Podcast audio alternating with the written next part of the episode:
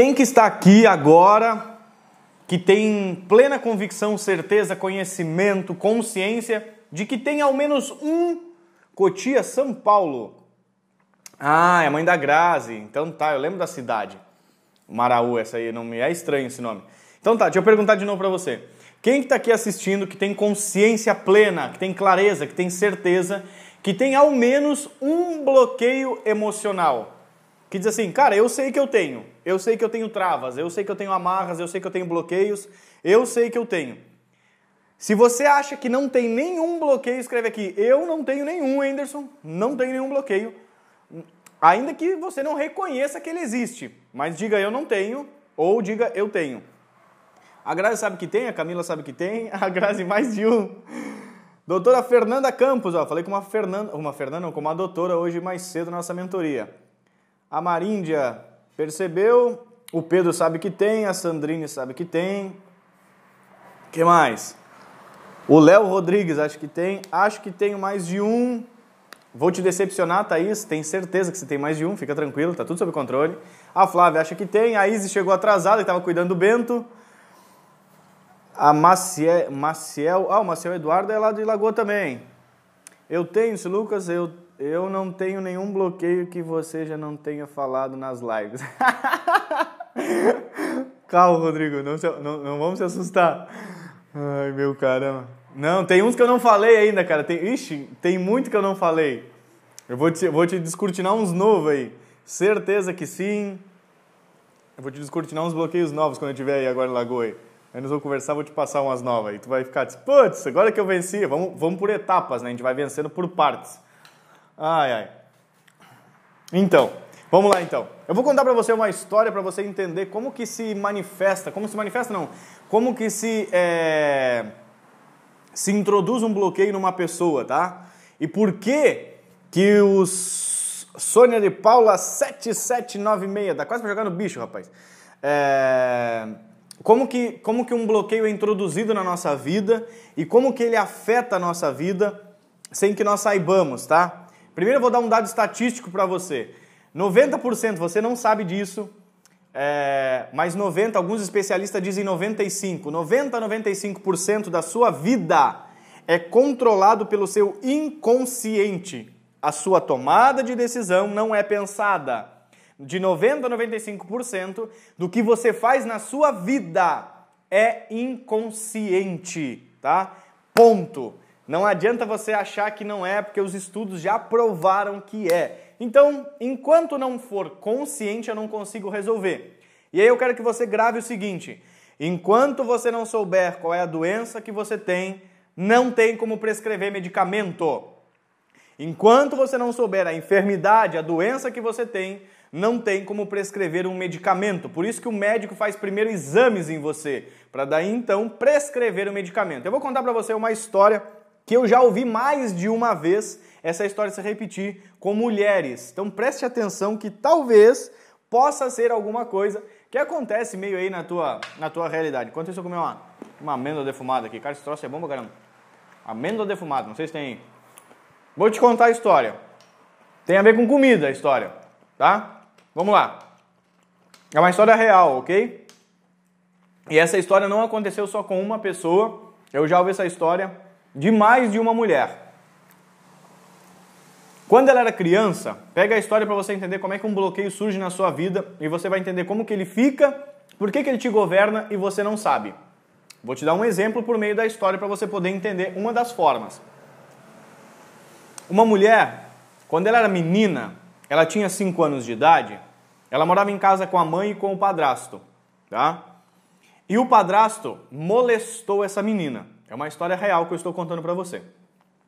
Ele abusou dela. Ela contou para a mãe e a mãe não acreditou que o padrasto tinha abusado dela. Só que ele não chegou a estuprar ela. Ele simplesmente, simplesmente, putz, que merda, né? Ele molestou essa menina quando ela tinha 5 anos de idade. A mãe, ela então foi se apresentar para a mãe, né? Mãe, aconteceu isso e isso.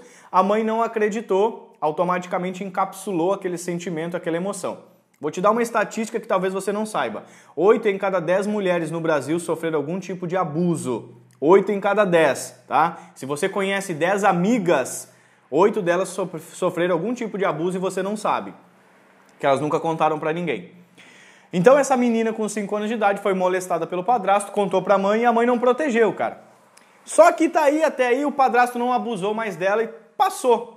Ficou tudo bem. Grave essa cena. 5 anos de idade, uma criança abusada. Ok? Ela foi molestada. Aí o que aconteceu? Ela começou a crescer. Virou uma garotinha, com 9, com 10 anos, com 11, com 12, tá na escola. Começou a ficar com aparência de mulher, ficou bonita. E os meninos começaram a se aproximar dela. Ó, oh, que gatinha! E aí o que, que aconteceu nesse interim da adolescência? Os meninos, como a grande maioria deles, e como a grande maioria dos homens também é assim, tá? Porque quando eu digo homem, tô falando de idade, ok? Não tem maturidade suficiente.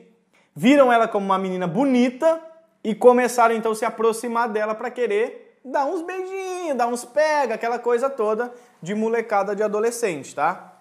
E ela percebeu que os meninos se aproximavam dela porque ela era bonita. E queriam simplesmente ficar com ela, não queriam ah, um relacionamento, sabe, menina que quer um namoro, pelo menos era assim, né? Espero que ainda seja. Que quer um namoro, que quer casar, que quer construir família, que quer viver a vida, mas uma vida saudável, né? Que quer construir uma família. Ela não identificou isso, ela não encontrou isso nos meninos. Os meninos só queriam se aproveitar dela, porque ela era muito bonita. Diziam que gostavam dela e queriam se aproveitar. E acabou que isso passou aquela fase adolescente. Pega a segunda, segundo ato, segunda cena da história. Primeira, 5 anos de idade, molestada. Depois, com 13, 14, 15, 16 anos, os meninos se aproximavam. Putz, ela é bonita, é uma gata, vamos pegar. Os meninos queriam pegar ela e não queriam nenhum tipo de compromisso, só queriam usar ela. Diziam que gostavam, que ela era bonita e coisa e tal, mas só queriam usar. Passou a fase. Com por volta de 25 anos de idade, essa mulher casou com um homem. Ela casou com um cara que era um marinheiro, tá? E esse cara ela se apaixonou por ele loucamente e ele por ela. E eles faziam um casal muito lindo. Um gostava muito do outro. E realmente ele era um cara extremamente cuidadoso, atencioso, amoroso. Ele era o príncipe encantado que ela sempre quis. Cara, era o um relacionamento assim, ó, perfeito. A gente bateu aqui e a gente se gosta, se cuida, se ama, enfim, aquela coisa toda linda. Só que quando eles casaram, que ela tinha 25 anos de idade, ele contou para ela o seguinte, ele assim, amor da minha vida, Estou ilustrando para você, tá? Ele disse assim: Eu preciso te contar uma coisa. Você foi a mulher que mudou a minha vida, cara. Quando eu era mais jovem, na época da Marinha, a gente fazia competição de quem é que pegava mais mulher, de quem é que festava mais, de quem é que saía com mais mulher, de quem é que aproveitava, zoava, curtia com as gurias, entendeu? Só que quando eu te conheci, cara, a minha vida mudou. Ele foi abrir o coração para ela. Pega aí o terceiro ato. Primeiro ato, 5 anos de idade molestada. Segundo ato, jovem, bonito, os meninos falavam que ela era bonita, queriam alguma coisa com ela e só se aproveitavam. Terceiro ato, os, uh, o marido falou para ela, seguida que casou, que ela tinha realmente mudado a vida dele, que ele era um novo homem por causa dela. Ele disse, eu aproveitava com as mulheres, eu saía, fazia festa, bagunça, não queria nenhuma, não tava nem aí, porque ninguém fazia sentido para mim. Agora que eu te conheci, cara, faz tudo é diferente. Realmente eu te amo e você é a mulher da minha vida. Ele contou isso pra ela. Cara, que coisa linda, o cara mudou por causa da mulher, entendeu? Ele se apaixonou e mudou. Só que aí veio o problema. Agora que eu vou te explicar como que nasce um bloqueio, para você entender como que surge os que você tem. OK? Não necessariamente nessa área. Quando ela tinha 5 anos de idade, ela foi molestada. Quando ela era jovenzinha, os meninos se aproveitavam dela porque ela era bonita, falavam que amavam, mas, porém, todavia, entretanto, só queriam se aproveitar dela. Na fase adulta veio um cara e disse assim: Eu te amo, você é o amor da minha vida. Agora junta todas as bolas. Quando ela tinha 5 anos de idade, o cara que deveria cuidar dela, que era o padrasto, molestou. Ela contou para a mãe que deveria ser a proteção dela e ignorou. Quando ela virou adolescente, teve aquelas apaixonites, paixonites aguda, os meninos se aproveitavam dela porque ela era bonita e diziam que gostavam dela. Agora na fase adulta, vem um homem e diz assim: "Eu amo você, eu quero ficar para sempre com você. Nós casamos e você é a mulher da minha vida. O que, que aconteceu com o inconsciente dela? Veio uma mensagem, a mensagem oculta, subliminar, oh, pegou ela. Todo homem que se aproximou de você, dizendo que gostava de você, te machucou, te usou, te abusou. Esse homem que está diante da sua frente, que você diz que ama, que é o seu marido agora recém-casado, está dizendo que te ama. Automaticamente acendeu a luz vermelha. Pá! Perigo, perigo, perigo, perigo. E aí o inconsciente começa a governar. Como que o inconsciente começa a governar? Quando ela tinha 5 anos de idade, o padrasto achou ela atraente. O cara é psicopata, doente, meu, e molestou ela. Os jovenzinhos, na época da adolescência, falavam que ela era bonita. Foram pra cima dela para pegar, para usar, para abusar, porque ela era uma gata, porque ela é lindona. Vem cá, gata, te amo, pá. Agora o marido disse: "Você é a mulher da minha vida, eu te amo, vou ficar para sempre com você". O alerta ligou. Por quê? Porque todo homem que diz que gosta de mim, que se preocupa comigo, que deve me proteger, que diz que me ama, que eu sou bonita, que eu sou a mulher ideal, que eu não sei o que, me usa e me abusa. Pá! O inconsciente ligou o alerta e mandou uma mensagem. O que os homens não querem? Porque você é bonita, você é atraente. Então, os homens dizem que te amam e abusam de você. Quando ligou o alerta, o que, que ela começou a fazer? Agora você que é inteligente, o que, que uma mulher precisa fazer para não ser atraente? Hum? Tô dando a dica. O que, que ela precisa fazer? Ó. Me diz aí, se você é inteligente. Vamos dar uma variadinha.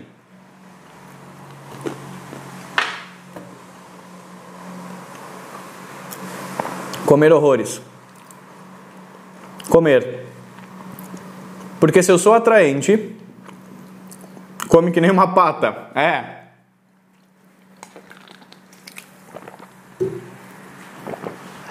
Ela come que nem uma pata. Por quê? Agora eu vou, contar, vou explicar para você o bloqueio. Essa história de uma mulher que não conseguia emagrecer e não sabia por quê.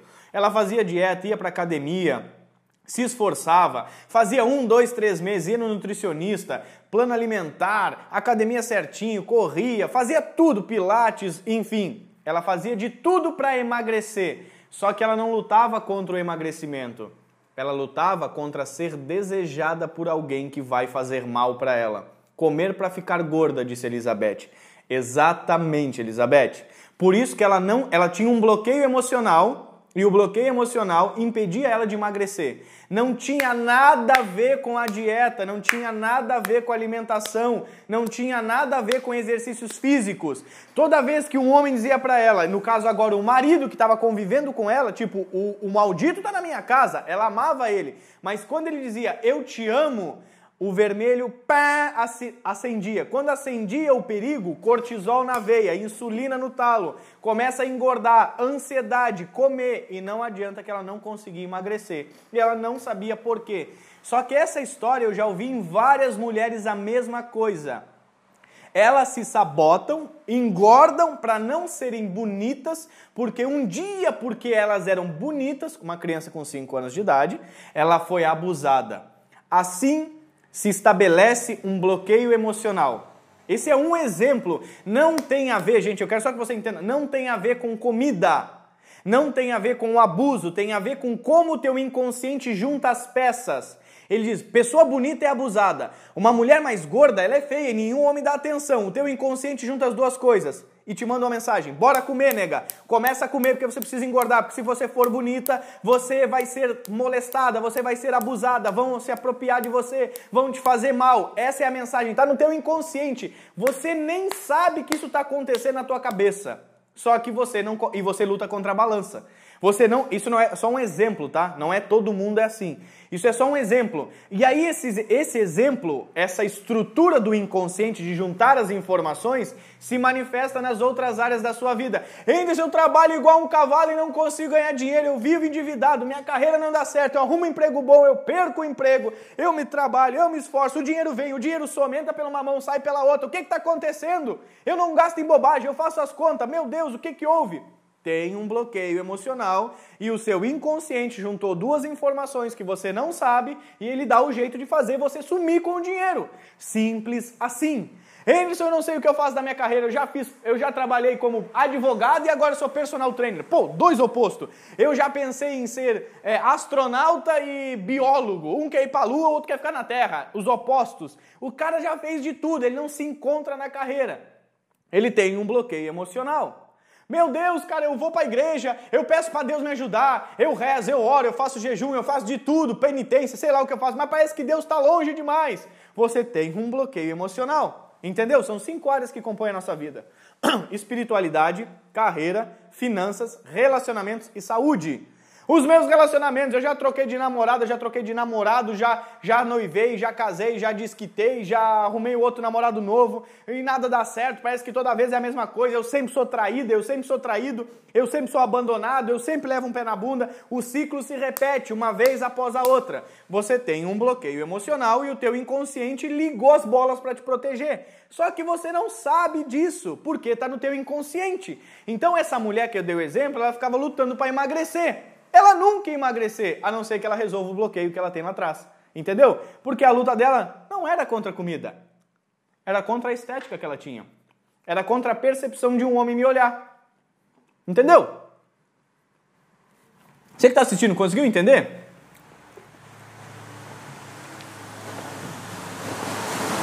Diz aí, Anderson, entendi. É assim que se instala um bloqueio na nossa vida? É, ele começa na infância.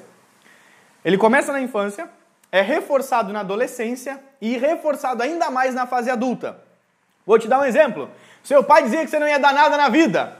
Aí você começou, nunca faz nada direito. Esse aí não vai dar nada. Ah, não, não levanta a bunda do sofá, não é capaz de lavar uma louça. E aí várias e várias e várias e várias e várias afirmações de que você não é capaz, de que você não vai conseguir. Aí você virou um adolescente e arrumou seu primeiro emprego. Com certeza você que está aqui não trabalha mais no seu primeiro emprego. Você perdeu o emprego. Porque é normal, faz parte da vida. Só que aí você sentiu que era realmente incapaz. Veio a mensagem subliminar. Lembra que o seu pai e a sua mãe diziam que você não quer ser nada na vida, que você não faz nada direito, que você não consegue? Pois é, por isso que você foi demitido. Aí, pau, foi demitido. Aí reforça a crença de que você não vai dar nada. Na fase adulta, você já entra no emprego pensando na hora que vão te demitir pensando que você vai ganhar sempre pouco, pensando que você é incompetente, mas não é um pensamento do seu córtex, não é um pensamento consciente. É um pensamento inconsciente que está armazenado dentro de você, que é uma crença escondida, que é um pensamento oculto que eu brinco com as pessoas, que te governa. E é por isso que eu sei quem em 2020 vai ter resultado, quem não vai ter. Porque você pode querer com. Anderson, eu quero com todas as minhas forças. Se você não souber virar a chave, querer não é poder. Simples assim. Entendeu? Então, se você não romper os bloqueios, as crenças que estão dentro de você, os coaches chamam de crença, tá? Eu gosto de paradigmas, que é dentro da PNL. Na PNL a gente chama de paradigmas. Os coaches chamam de crenças. Os psicólogos chamam de bloqueios. Cada um chama do nome, é tudo a mesma coisa. Não importa o nome que você dá pro bicho. O bicho está aí dentro. Tem que tirar o bicho, mano. Entendeu por que a mulher não conseguia emagrecer? Ela não conseguia emagrecer porque o cérebro dela, cérebro não, a mente, mandava uma mensagem. Toda mulher bonita, todo homem que diz que te ama, que você é linda, vai te abusar. E o contrário de ser bonita é ser gorda. Então comece a comer. Tudo isso estava no oculto, ela não sabia. Tudo dentro dela. E ela aqui, ó. Dele comer, dele comer. E paga nutricionista, e vai na academia, e começa, e aí abandona a academia, mas dele comer. Entendeu? Ela continua aqui, ó. Saca? É assim que funciona a nossa mente. Só que o fato de você não saber como funciona te torna refém dela. Então aquilo se manifesta e essa mulher só conseguiu emagrecer depois que ela descobriu esse bloqueio. Enquanto ela não descobriu que ela comia porque ela precisava ser feia para que o padrasto, que nem existe mais, não abusasse mais dela, ela não conseguiu resolver. E aí quando você desbloqueia a pessoa, resolve o problema. Porque o problema dela nunca foi com a comida. Entendeu? Era um bloqueio emocional. 90% da sua vida é emoção. Entendeu? E, e, cara, quando as pessoas entendem isso, Emerson, por que, que fica mais fácil ganhar dinheiro quando a gente entende isso? Porque você entende que você mesmo se sabota, você mesmo torra o seu dinheiro.